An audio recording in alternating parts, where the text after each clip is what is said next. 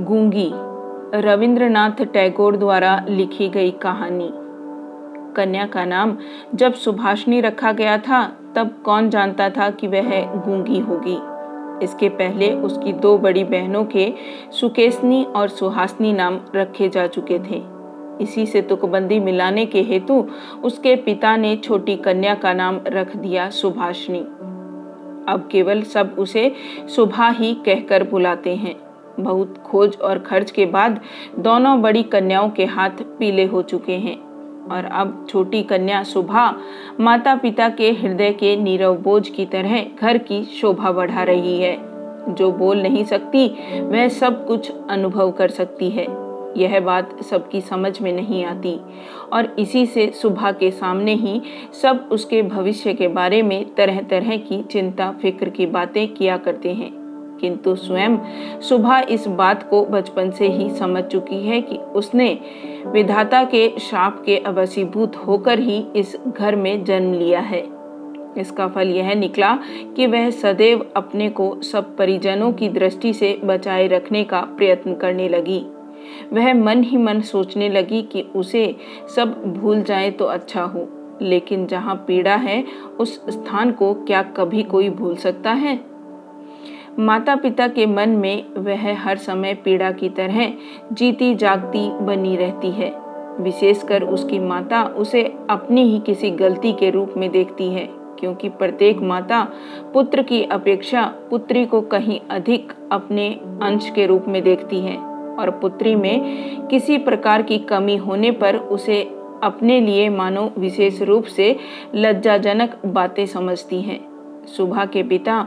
वाणीकंठ तो सुभा को अपनी दोनों बड़ी पुत्रियों की अपेक्षा कुछ अधिक ही स्नेह करते हैं।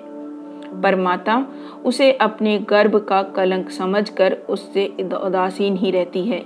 सुभा को बोलने की जबान नहीं है, पर उसकी लंबी लंबी पलकों में दो बड़ी बड़ी काली आँखें अवश्य हैं और उसके होठ तो मन के भावों के तनिक से संकेत पर नए पल्लव की तरह काँप काँप उठते हैं। वाणी द्वारा हम जो अपने मन के भाव प्रकट करते हैं, उसको हमें बहुत कुछ अपनी चेष्टाओं से गढ़ लेना पड़ता है। बस कुछ अनुवाद करने के समान ही समझिए, और वह हर समय ठीक भी नहीं होता। ताकत की कमी से बहुधा उसमें भूल हो जाती है। लेकिन खंजन जैसी आँखों को कभी कुछ भी अनुवाद नहीं करना पड़ता। मन अपने आप ही उन पर छाया डालता रहता है। मन के भाव अपने आप ही उस छाया में कभी विस्तृत होते और कभी सुकुड़ते हैं। कभी कभी आँखें चमक दमक कर जलने लगती हैं और कभी उदासीनता की कालीमा में बुझी सी रहती हैं। कभी डूबते हुए चंद्रमा की तरह टकटकी लगाए न जाने क्या देखती रहती हैं। तो कभी चंचल दामिनी की तरह ऊपर नीचे इधर उधर चारों ओर बड़ी तेज़ी से झिटकने लगती हैं। और विशेषकर मुँह के भाव के सिवा जिसके पास जन्म से ही और कोई भाषा नहीं, उसकी आँखों की भाषा तो बहुत उदार और अथाह गहरी होती ही है। करीब करीब साफ़ सुथरे नील गगन के समान उन आँखों को उदय से अस्त तक, सुबह से शाम तक और शाम से सुबह तक छवि लोक की निस्तब्ध रंगभूमि ही मानना चाहिए। जिह्वाहीन इस कन्या में विशाल प्रकृति के समान एक जनहीन महानता है। और यही कारण है कि साधारण लड़के लड़कियों को उसकी ओर से किसी न किसी प्रकार का भैसा बना रहता है। उसके साथ कोई खेलता नहीं, वह नीरव दोपहिया के समान शब्दहीन और संगहीन एकांत वासिनी बनी रहती है। गाँव का नाम है चंडीपुर। उसके पार्श्व में बहने वाली सरिता बंगाल की एक छोटी सी सरिता है। गृहस्थ के घर की छोटी लड़की के समान। बहुत दूर तक उसका फैलाव नहीं है। उसको तनिक भी आलस्य नहीं। वह अपनी इकहरी देह लिए अपने दोनों छोरों की रक्षा करती हुई अपना काम करती जाती है। दोनों छोरों के ग्रामवासियों के साथ मानो उसका एक न एक संबंध स्थापित हो गया है। दोनों ओर गाँव हैं और वृक्षों के छायादार ऊँचे किनारे हैं, जिनके नीचे से गाँव की लक्ष्मी सरिता अपने आप को भूलकर शीघ्रता के साथ कदम बढ़ाती हुई बहुत ही प्रसन्नचित असंख्य शुभ कार्यों के लिए चली जा रही है। वाणीकंठ का अपना घर नदी के बिल्कुल एक छोर पर है।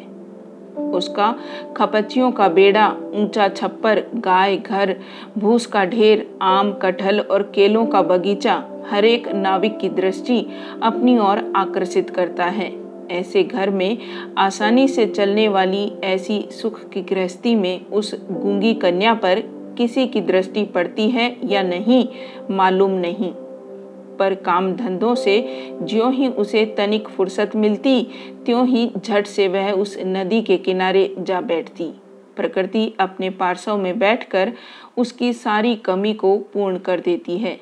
नदी की स्वर, ध्वनि मनुष्यों का शोर नाविकों का सुमधुर गान चिड़ियाओं का चहचहाना पेड़ पौधों की मरमर ध्वनि, सब मिलकर चारों ओर के गमनागमन आंदोलन और कंपन के साथ होकर सागर की उत्ताल तरंगों के समान उस बालिका के चित स्तब्ध हृदय उपकूल के पार्श्व में आकर मानो फूट फूट पड़ती हैं। प्रकृति के ये अनोखे शब्द और अनोखे गीत, यह भी तो गूँगी की ही भाषा है। बड़ी बड़ी आँखों और उनमें भी बड़ी पलकों वाली सुभाषनी की जो भाषा है, उसी का मानो वह विश्वव्यापी फैलाव है, जिसमें झिंगुरों की झिनझिन ध्वनि से गूंजती हुई तृणभूमि से लेकर शब्दातीत नक्षत्र लोक तक केवल इंगित, संगीत, क्रंदन और उच्छ्वासासें भरी पड़ी हैं। और दोपहिया की नाविक और मछुए खाने के लिए अपने अपने घर जाते, गृहस्थ और पक्षी आराम करते, पार उतारने वाली नौका बंद पड़ी रहती। जन समाज अपने सारे काम धंधों के बीच में रुक कर सहसा भयानक निर्जन मूर्ति धारण करता। तब रुद्र महाकाल के नीचे एक गूँगी प्रकृति और एक गूँगी कन्या दोनों आमने सामने चुपचाप बैठी रहती। एक दूर तक फैली हुई धूप में और दूसरी एक छोटे से वृक्ष की छाया में। सुभाषनी की कोई सहेली हो ही नहीं। सो बात नहीं। गौ, घर में दो गायें हैं। एक का नाम है सरस्वती और दूसरी का नाम है पार्वती। ये नाम सुभाषनी के मुँह से उन गायों ने कभी भी नहीं सुने, परंतु वे उसके पैरों की मंथर गति को भली भांति पहचानती हैं। सुभाषनी का, बिना बातों का एक ऐसा करुण स्वर है, जिसका अर्थ वे भाषा की अपेक्षा कहीं अधिक सरलता से समझ जाती हैं। वह कभी उन पर लाड़ करती, कभी डांटती और कभी प्रार्थना का भाव दर्शाकर उन्हें मनाती और इन बातों को उसको सारो और पारो, इंसान से कहीं अधिक और भली भांति समझ जाती हैं। सुभाषनी गौ घर में घुसकर अपनी दोनों बाहों से जब सारों की गर्दन पकड़कर उसके कान के पास अपनी कनपटी रगड़ती है, तब पारो स्नेह की दृष्टि से उसकी ओर निहारती हुई उसके शरीर को चाटने लगती है। सुभाषनी दिन भर में कम से कम दो तीन बार तो नियम से गौ घर में जाया करती है। इसके सिवा अनियमित आना जाना भी बना रहता है। घर में जिस दिन वह कोई सख्त बात सुनती है, उस दिन उसका समय अपनी गूँगी सखियों के साथ बीतता। सुभाषनी की सहनशील और विषाद शांत चितवन को देखकर वे न जाने किसी एक अन्य अनुमान शक्ति में उसकी मर्म वेदना को समझ जाती और उसकी देह से सटकर धीरे धीरे उसकी बाहों पर सींग घिस घिस कर अपनी मौन आकुलता से उसको धैर्य बंधाने का प्रयत्न करती। इसके सिवा एक बकरी और बिल्ली का बच्चा भी था। उनके साथ सुभाषनी की गहरी मित्रता तो नहीं थी, फिर भी वे उससे बहुत प्यार रखते और कहने के अनुसार चलते। बिल्ली का बच्चा चाहे दिन हो या रात जब तब सुभाषनी की कर्म गोद पर बिना किसी संकोच के अपना हक जमा न लेता और सुख की नींद सोने की तैयारी करता और सुभाषनी जब उसकी गर्दन और पीठ पर अपनी कोमल अंगुलियाँ फिरती, तब तो वह ऐसे आंतरिक भाव दर्शाने लगता, मानो उसको नींद में खास सहायता मिल रही है। ऊँची श्रेणी के प्राणियों में सुभाषनी को और भी एक मित्र मिल गया था, किंतु उसके साथ उसका ठीक कैसा संबंध था, इसकी पक्की खबर बताना मुश्किल है, क्योंकि उसके बोलने की जिह्वा है और वह गूँगी है, अतः दोनों की भाषा एक नहीं थी। वह था गुसाइयों का छोटा लड़का प्रताप। प्रताप बिल्कुल आलसी और निकम्मा था। उसके माता पिता ने बड़े प्रयत्नों के उपरांत इस बात की आशा तो बिल्कुल छोड़ दी थी कि वह कोई कामकाज करके घर गृहस्थी की सहायता करेगा। निकम्मों के लिए एक बड़ा सुविधा यह है कि परिजन उन पर बेशक नाराज़ रहें, पर बाहरी जनों के लिए वे प्राय स्नेह पात्र होते हैं। कारण, किसी विशेष काम में न फंसे रहने से वे सरकारी मिल्कियत से बन जाते हैं। नगरों में, जैसे घर के पार्श्व में या कुछ दूर पर एक आध सरकारी बगीचे का रहना आवश्यक है। वैसे ही गाँव में दो चार निठल्ले निकम्मे सरकारी इंसानों का रहना आवश्यक है। काम धंधों में, हास परिहास में और जहाँ कहीं भी एक आध की कमी देखी, वहीं वे चट से हाथ के पास ही मिल जाते हैं। प्रताप की विशेष रुचि एक ही है, वह है मछली पकड़ना। इससे उसका बहुत सा समय आसानी के साथ कट जाता है। तीसरे पहर सरिता के तीर पर बहुधा वह इस काम में तल्लीन दिखाई देता और इसी बहाने सुभाषनी से उसकी भेंट हुआ करती। चाहे किसी भी काम में हो, पार्सव में एक हमजोली मिलने मात्र से ही प्रताप का हृदय खुशी से नाच उठता। मछली के शिकार में मौन साथी ही सबसे श्रेयकर माना जाता है। अतः प्रताप सुभाषनी की खूबी को जानता है और कद्र करता है। यही कारण है कि और सब तो सुभाषनी को सुभा कहते, किंतु प्रताप उसमें और भी स्नेह भरकर सुभा को सु कहकर पुकारता। सुभाषनी इमली के वृक्ष के नीचे बैठी रहती और प्रताप पास ही ज़मीन पर बैठा हुआ सरिता जल में कांटा डालकर उसी की ओर निहारता रहता। प्रताप के लिए उसकी ओर से हर रोज एक पान का बीड़ा बंधा हुआ था और उसे स्वयं वह अपने हाथ से लगा कर लाती और शायद बहुत देर तक बैठे बैठे देखते देखते उसकी इच्छा होती कि वह प्रताप की कोई विशेष सहायता करे। उसके किसी काम में सहारा दे। उसके ऐसा मन में आता कि किसी प्रकार वह यह बता दे कि संसार में वह भी एक कम आवश्यक व्यक्ति नहीं। लेकिन उसके पास न तो कुछ कहने को था और न कुछ कर ही सकती थी। तब वह मन ही मन भगवान से ऐसी अलौकिक शक्ति के लिए विनती करती कि जिससे वह जादू मंत्र से, चट से ऐसा कोई चमत्कार दिखा सके, जिसे देखकर प्रताप दंग रह जाए और कहने लगे अच्छा सु, मैं यह करामत, मुझे क्या बता था? मान लो सुभाषनी यदि जलपरी होती और धीरे धीरे जल में से निकलकर सर्प के माथे की मणि घाट पर रख देती और प्रताप अपने उस छोटे से धंधे को छोड़कर मणि को पाकर जल में डुबकी लगाता और पाताल में पहुंचकर देखता कि रजत प्रसाद में स्वर्ण जड़ित सैया पर कौन बैठी है और आश्चर्य से मुख खोल कर कहता, अरे, यह तो अपनी वाणी कंठ के घर की वही गूँगी छोटी कन्या है, सु।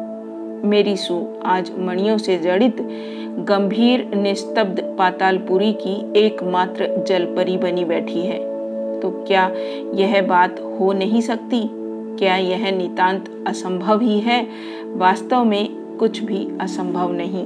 लेकिन फिर भी सुप्रजाशून्य पातालपुरी के राजघरानों में जन्म न लेकर वाणी कंठ के घर पैदा हुई और इसलिए वह आज गुनसाइयों के घर के लड़के प्रताप को किसी प्रकार के आश्चर्य से अचंभित नहीं कर सकती। सुभाषनी की अवस्था दिन प्रतिदिन बढ़ती ही जा रही है। धीरे धीरे मानो वह अपने आप को अनुभव कर रही है। मानो किसी एक पूर्णिमा को किसी सागर से एक ज्वर सा आकर उसके अंतराल को किसी एक नवीन, अनिर्वचनीय चेतना शक्ति से भर भर देता है। अब मानो वह अपने आप को देख रही है, अपने विषय में कुछ सोच रही है, कुछ पूछ रही है, लेकिन कुछ समझ नहीं पाती।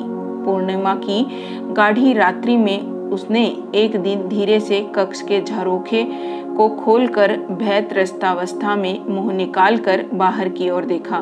देखा कि संपूर्ण प्रकृति भी उसके समान सोती हुई दुनिया पर अकेली बैठी हुई जाग रही है। वह भी यौवन के उन्माद से, आनंद से, विषाद से, असीम नीरवता की अंतिम परिधि तक, जहाँ तक कि उसे भी पार करके चुपचाप स्थिर बैठी है। एक शब्द भी उसके मुख से नहीं निकल रहा है। मानो इस स्थिर, निस्तब्ध प्रकृति के एक छोर पर उससे भी स्थिर, उससे भी निस्तब्ध एक भोली लड़की खड़ी हो। इधर कन्या के विवाह की चिंता में माता पिता बहुत बेचैन हो उठे हैं और गाँव के लोग भी यत्र तत्र निंदा कर रहे हैं। यहाँ तक कि जाति विच्छेद कर देने की भी अफवाह उड़ी हुई है। वाणीकंठ की आर्थिक दशा वैसी अच्छी है।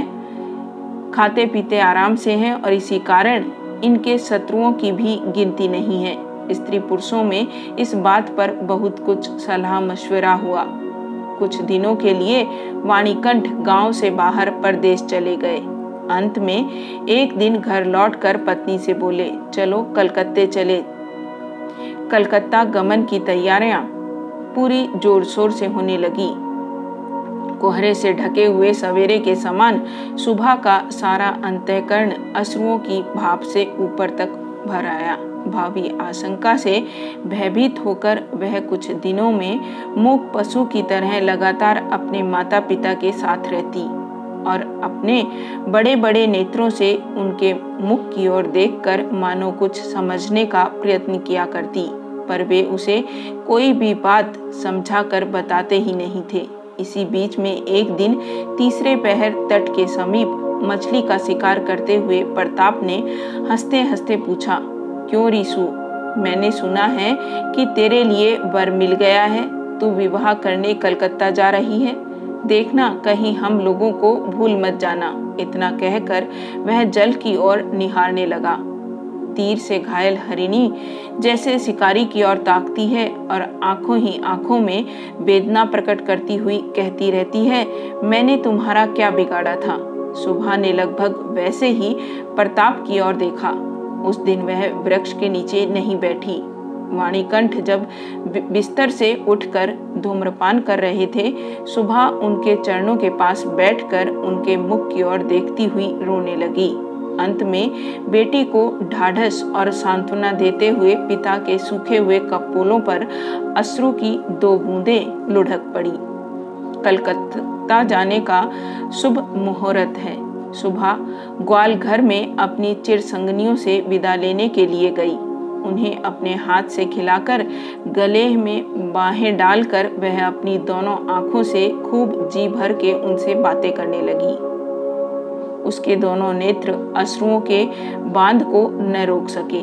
उस दिन शुक्ला द्वादशी की रात थी। सुबह अपनी कोठरी में से निकलकर उसी जाने पहचाने सरिता तट के कच्चे घाट के पास घास पर औंधी लेट गई। मानो वह अपनी और अपनी गूँगी जाति की पृथ्वी माता से अपनी दोनों बाहों को लिपटा कर कहना चाहती है, तू मुझे कहीं के लिए मत विदा कर माँ। मेरे समान तू मुझे मेरी बाहों में पकड़े रख। कहीं मत विदा कर। कलकत्ते के एक किराए के मकान में एक दिन सुबह की माता ने उसे वस्त्रों से खूब सजा दिया। कसकर उसका जूड़ा बाँध दिया। उसमें जरी का फीता लपेट दिया। आभूषणों से लाद कर उसके स्वाभाविक सौंदर्य को भरसक मिटा दिया। सुबह के दोनों नेत्र अश्रुओं से गीले थे। नेत्र कहीं सूख न जाए, इस भय से माता ने उसे बहुत समझाया बुझाया और अंत में फटकारा भी। पर अश्रुओं ने फटकार की कोई परवाह न की। उस दिन कई मित्रों के साथ वह कन्या को देखने के लिए आया।